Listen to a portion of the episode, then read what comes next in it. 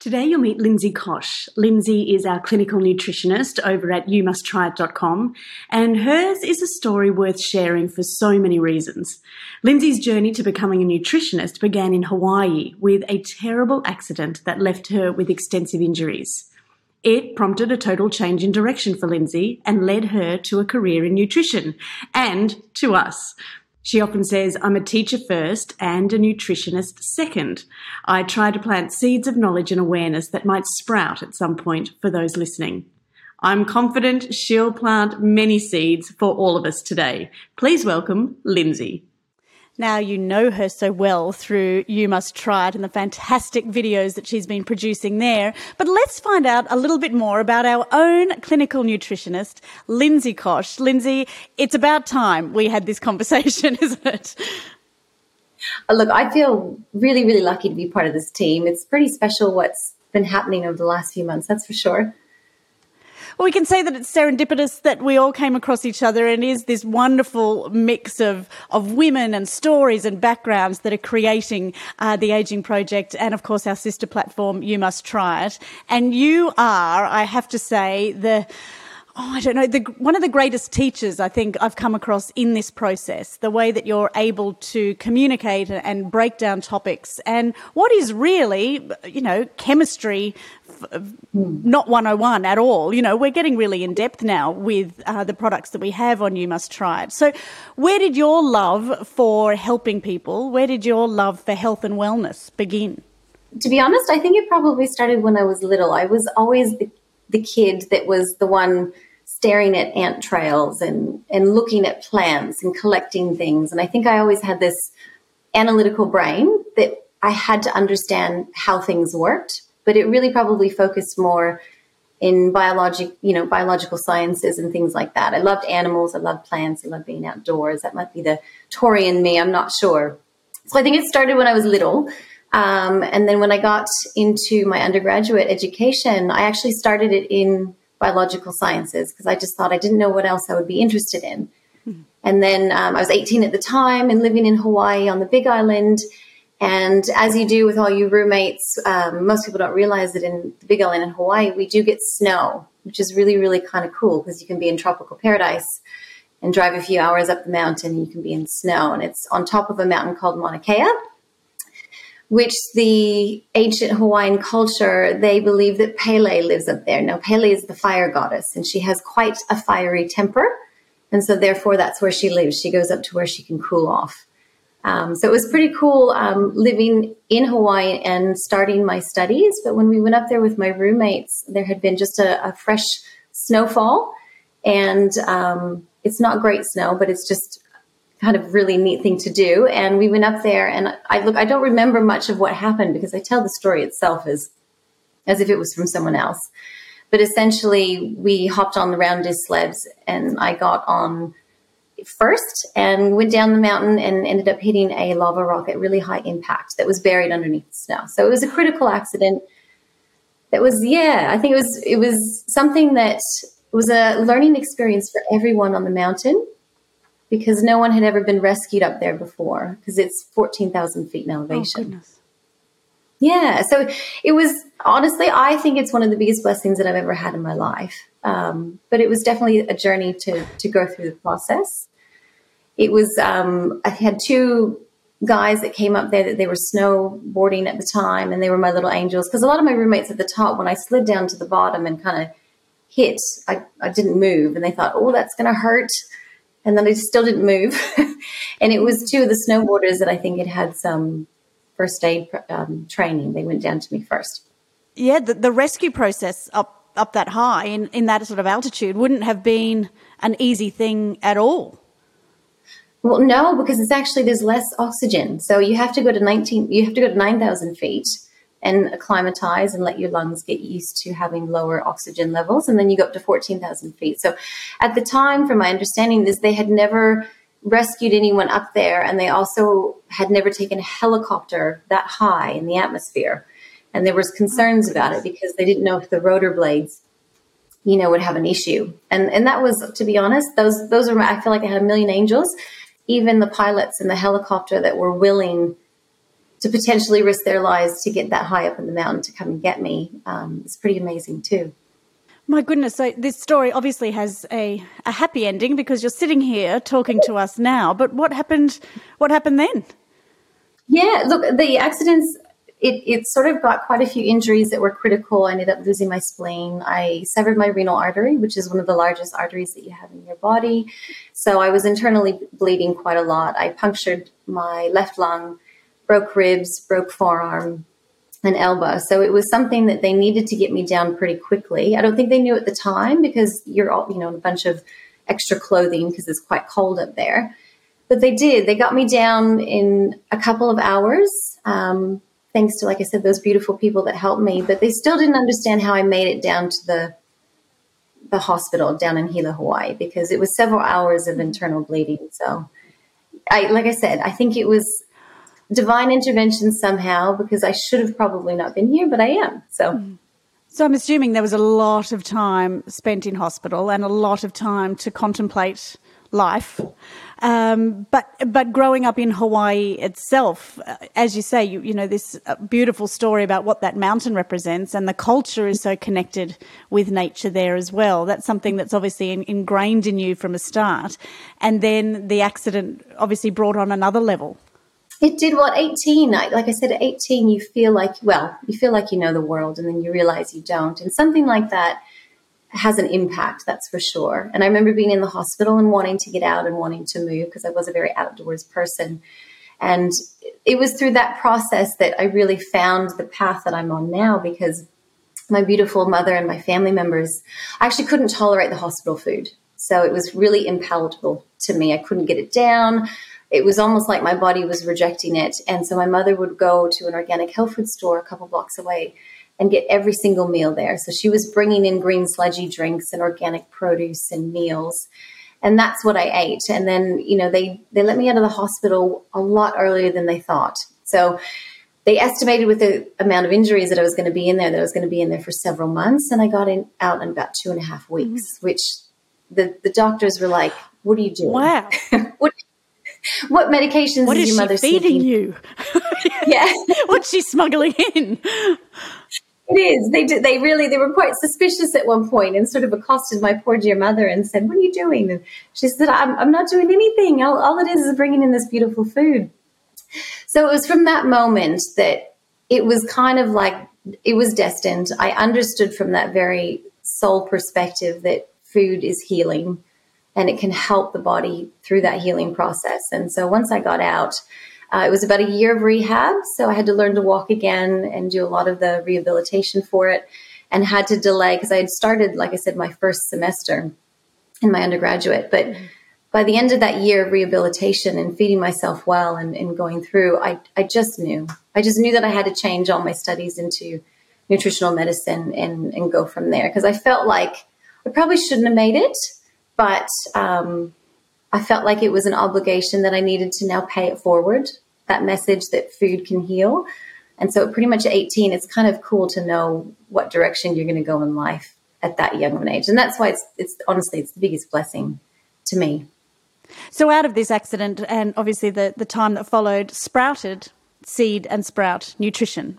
Yes, yeah. Look, it's a clinical practice that I've had for a long time. I started out pretty much working. Actually, was working in a health food store at 16 before my accident. So I've pretty much been in health food stores from then, um, and love the environment, love the people.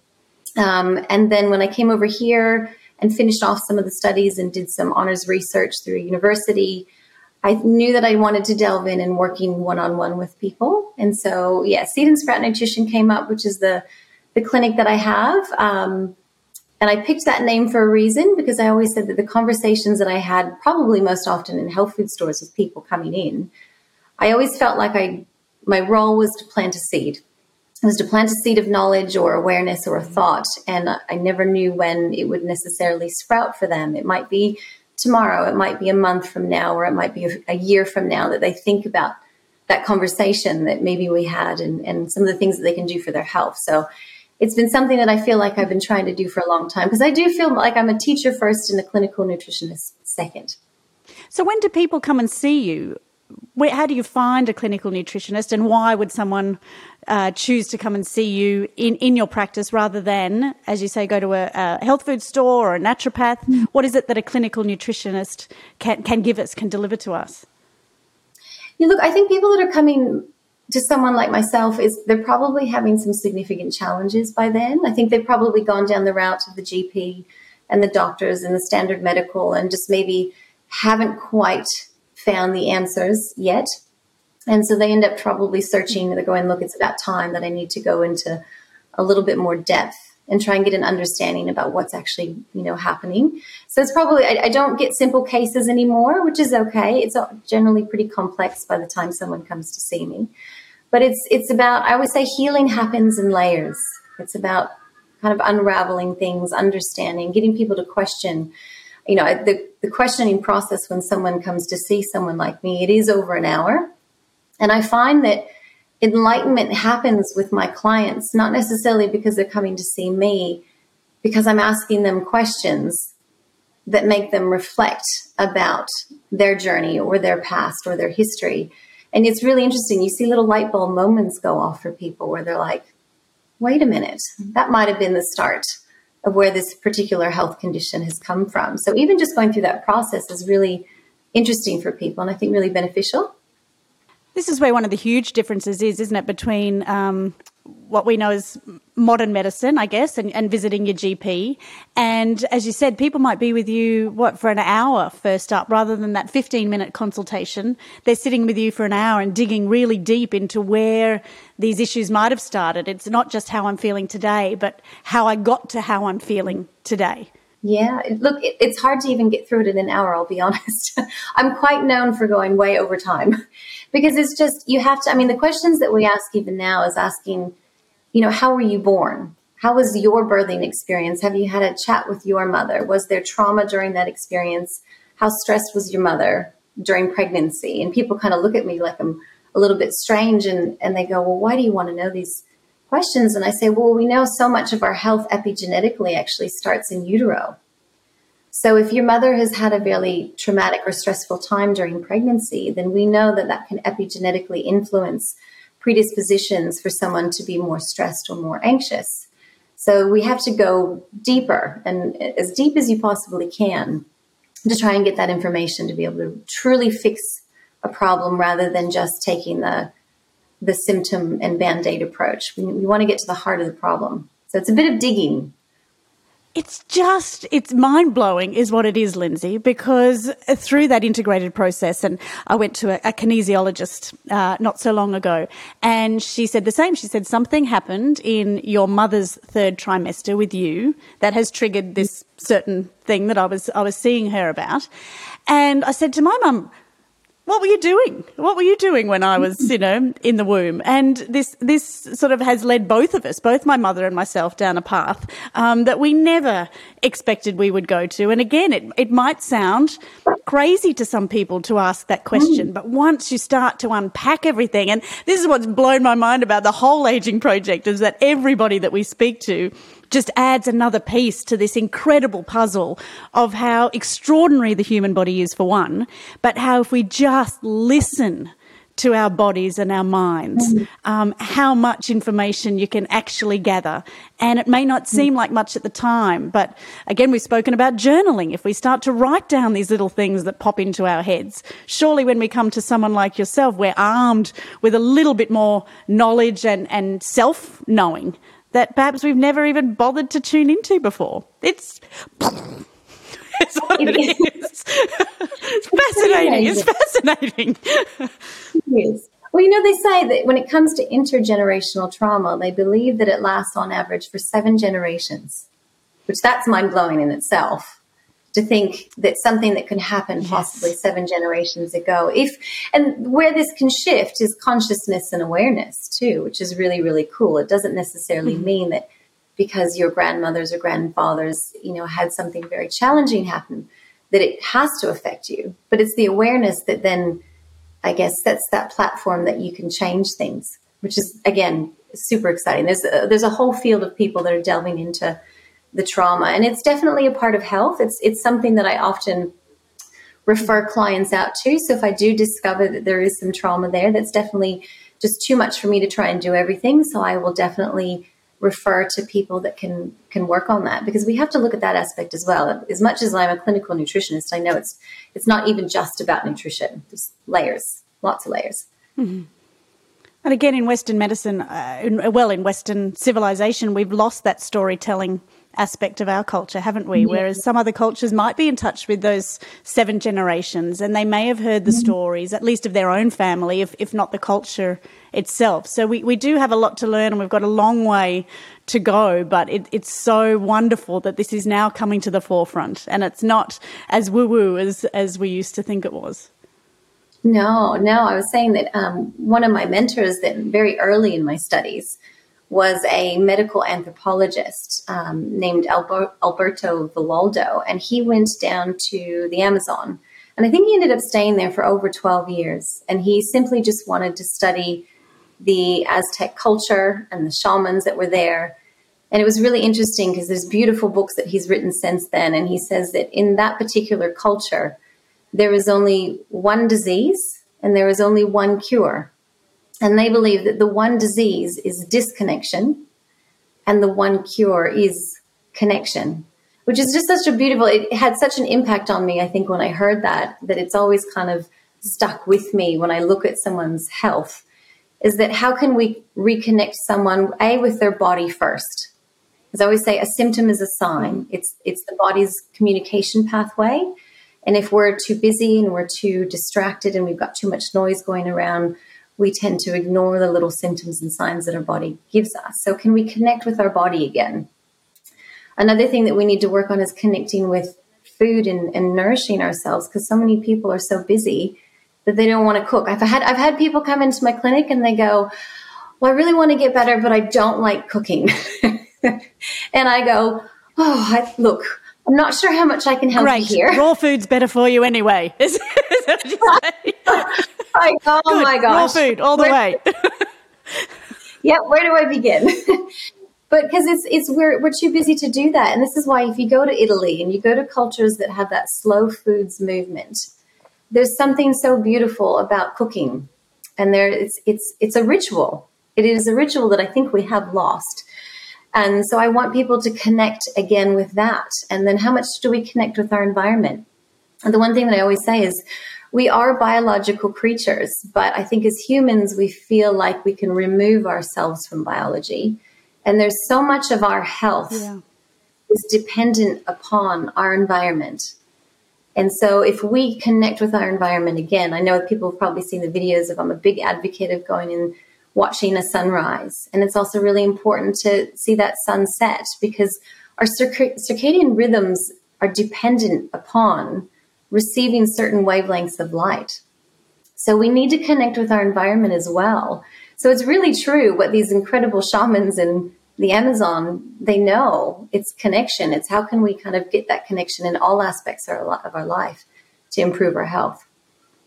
The other thing that I've really learned and something that stuck with me is that our bodies actually haven't evolved at all to mm. the lifestyle that we're living now. Uh, not just um, the way that we live, you know, in inside our homes, but just the pace mm-hmm. at which we move, the stress levels that we have, the food that we're eating. You know, we think we're the, we're these highly evolved creatures, and yet nothing has actually changed for us evolutionary for, for so many thousands of years.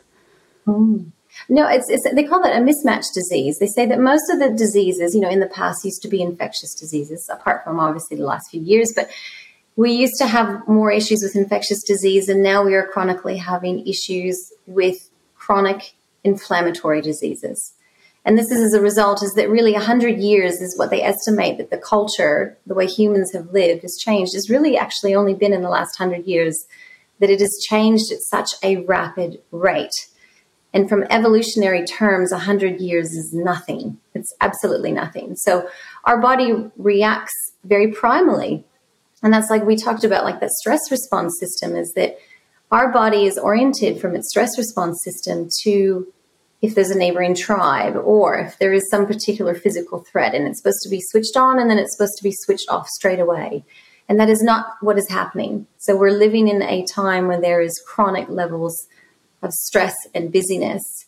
And we're finding our system is just not handling it well. And this is where autoimmune conditions are on the rise. So it's all inflammatory type conditions, everything that we're working with at the moment.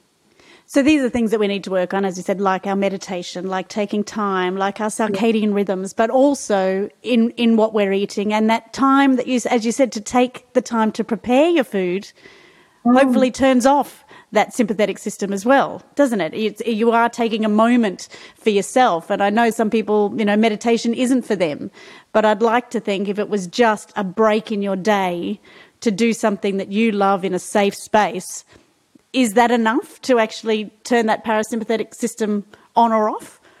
Look, I think it's unrealistic to expect someone to go, look, just cut all stresses out. And that's something that, you know, it's not, it's not going to be reality. So one of the things that I tell a lot of my clients is to keep balance. If you are one of those people that likes to roughly schedule your next week ahead, if it's a Sunday night or something, I say, look, get down, get that visual calendar in front of you, for the week. And I want you to actually put in restorative practices first, which means it's a whole new way of thinking about your schedule, which is complete opposite to what most people do. They do all their work schedule.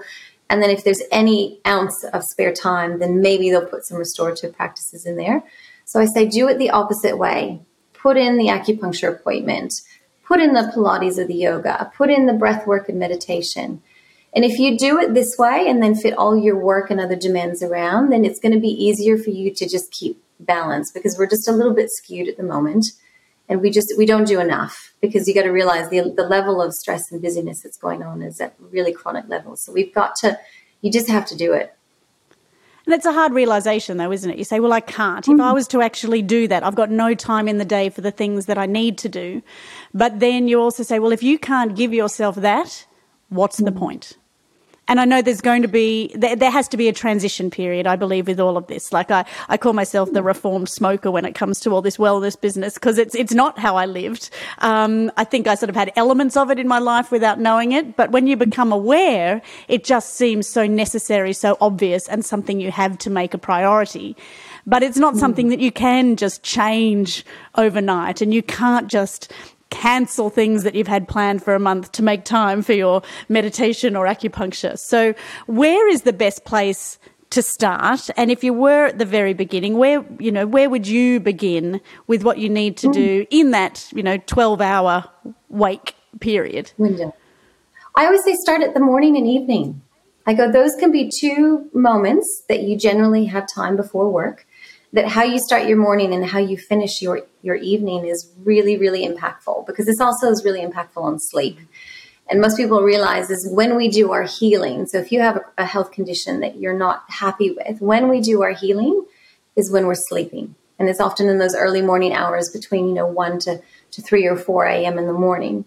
So if you can look at how you wake up and how you finish the day and you keep those two moments sacred which isn't too hard to do then that can actually make a really, really big impact on your health. So I always say start there. Wake up, expose yourself to some beautiful sunlight, have a big glass of water, as we're big advocates for here at the You Must Try It, and have some greens, have good nutrition. And at the end of the day, my husband calls me very lovingly the, the light Nazi because I go around at a certain time and I am switching lights off and turning things on. And he's like, I cannot see. and I go, You're not supposed to at this particular time because you're, not, you're not supposed to. you're supposed to say anything. You're supposed to be relaxing and winding down. Um, bless him. He, thank goodness, he's a patient man. But it's really, really important because, again, I always say to people, "Well, look, what is the, what is the color of a sunset?" It's yellow and orange, and these beautiful hues.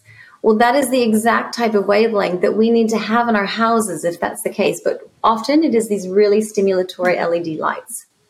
And so it confuses our system because we have receptors in our eyes and our skin that are quite receptive to lighting and wavelengths of light. And your cortisol gets affected quite dramatically as a result of that. So the body kind of gets confused because it goes, well, hang on, according to my internal clock, it should be evening, but then I'm getting these blue wavelengths of light that is stimulating my cortisol production. I'm getting spikes in cortisol when they should be low because we need them to be low for then melatonin to rise.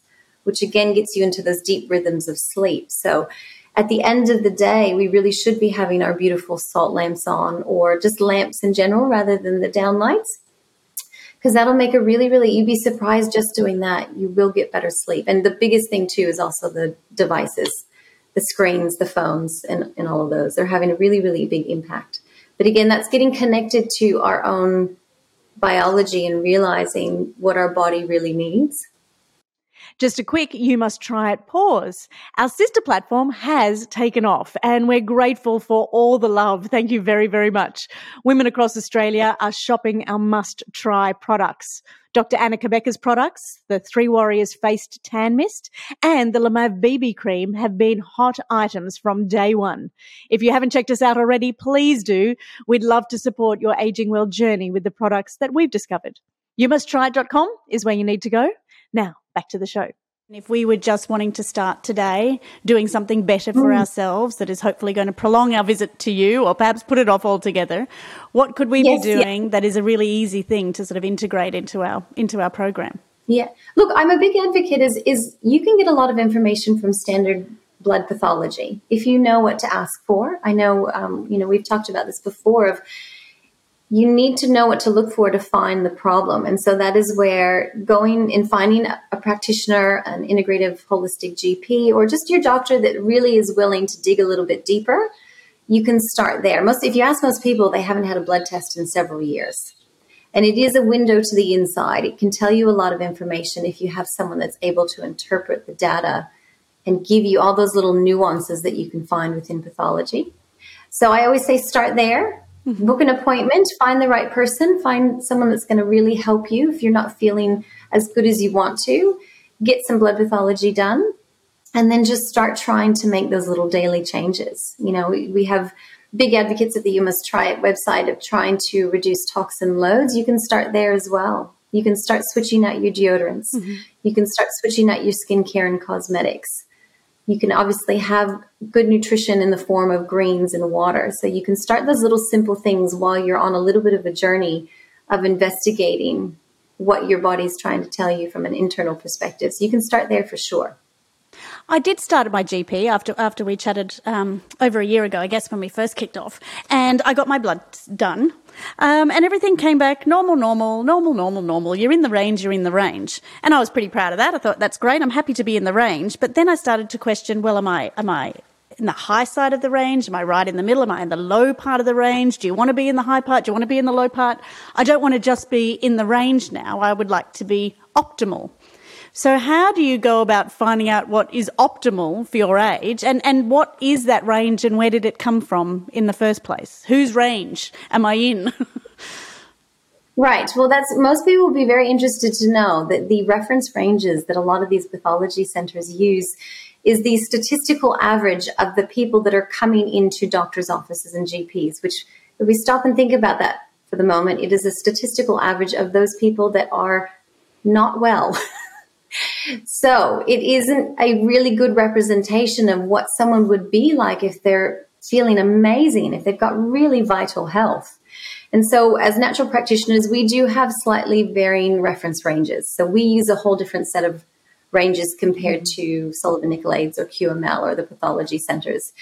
Because you're right, you're 100% right. If someone is borderline low or high, it's not quite good enough from our perspective. We've it's it's showing you that you are nearing an area that could potentially cause problems down the track. So you're 100% right. You don't want to be just okay.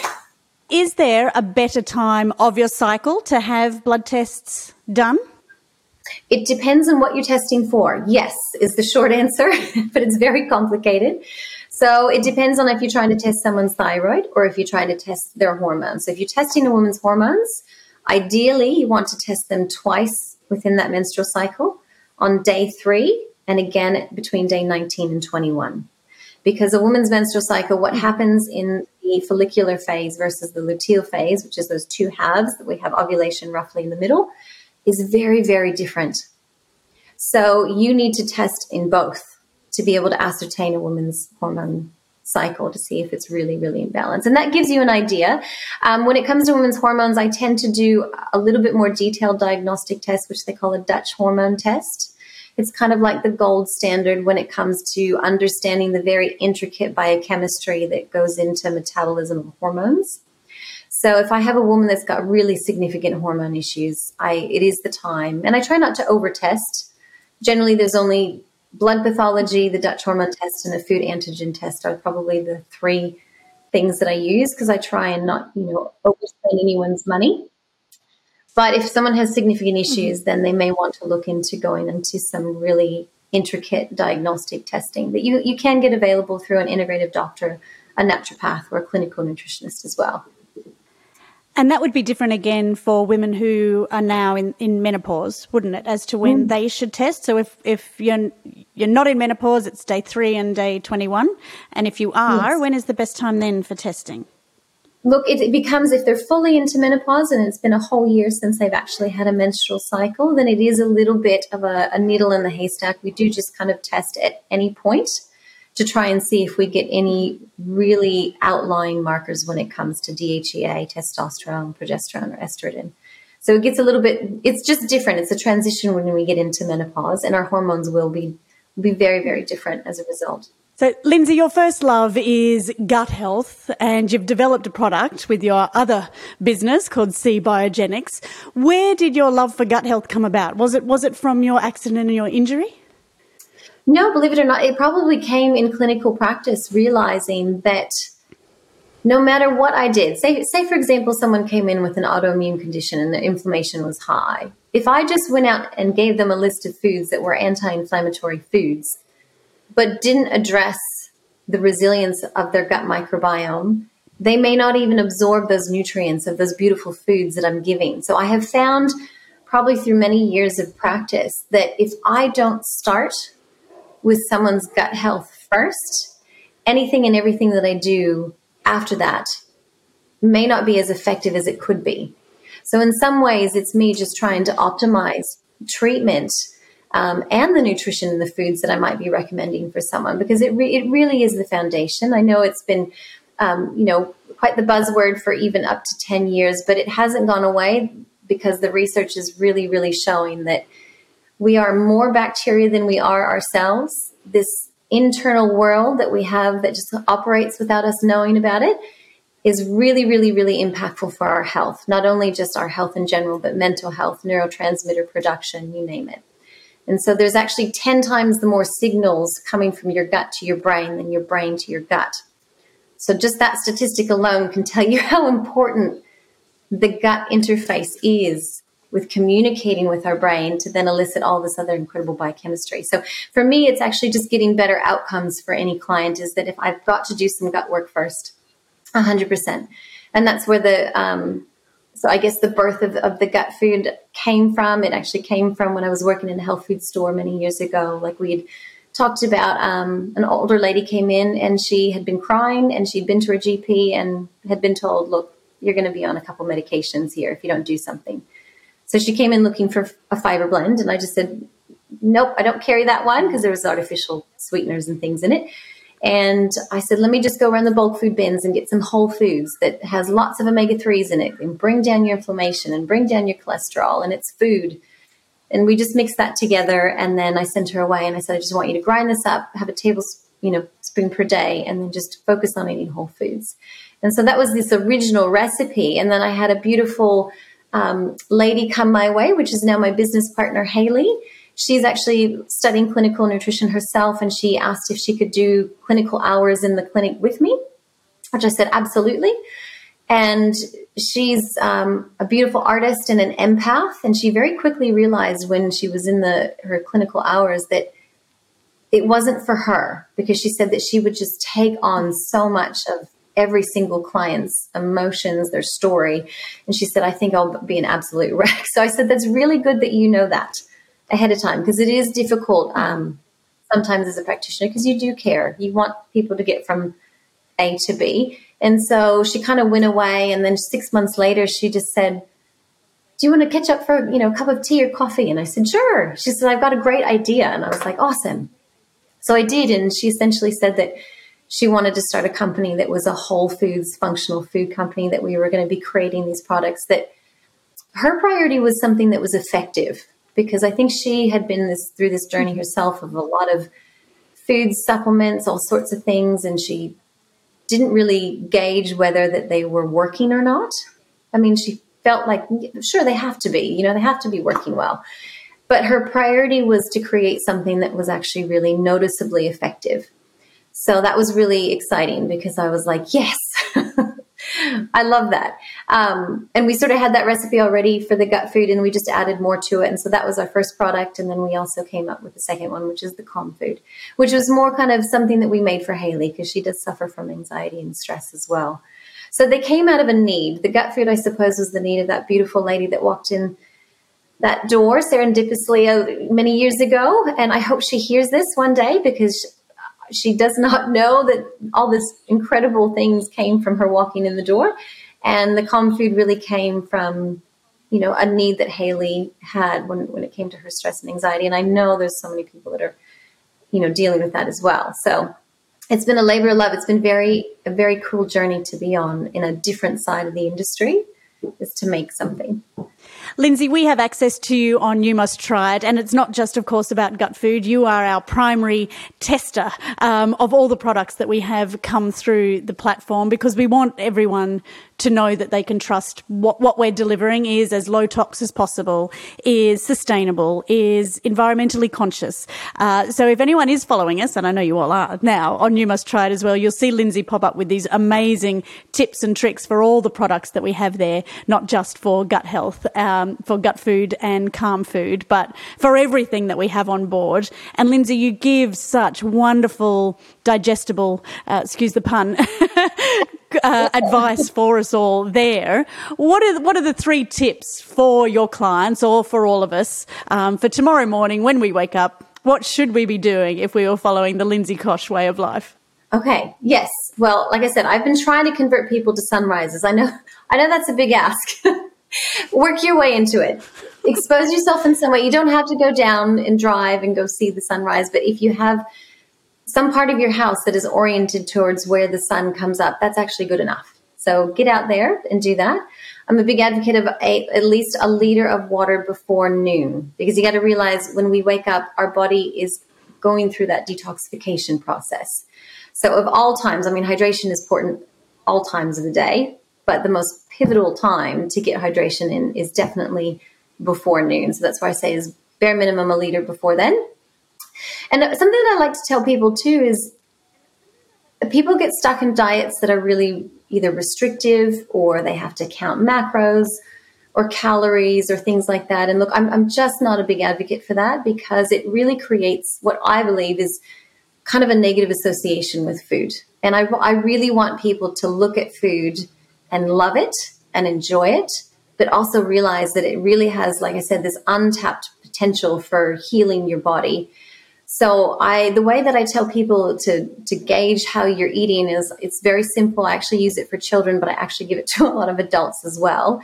Is I want you to eat a rainbow a day, as far as colors of vegetables and fruits and everything, and then I want you to just add in quality protein and good fats, and it just takes the pressure off, and it makes it really really fun, especially when like my my daughters come home from school, and I say to them, I said, "What color haven't you eaten today?" And they might say red. And I go, okay, well, what's red? And you give them a choice. They go, well, it could be a tomato, it could be a red capsicum, it could be strawberry. And so I just say to them, go get it. Go get it. We need to eat the rainbow today.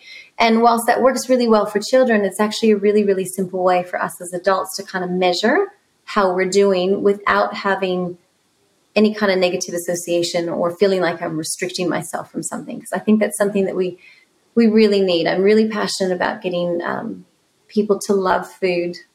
It's really yummy. And if you cook it right and spend some time, you can have the best of both worlds. It can taste really amazing and it can also be incredibly nourishing for your body as well. So that's what I would start with. And like I said, become a, become a bit of a light Nazi if you want to. Switch the lights out at nighttime.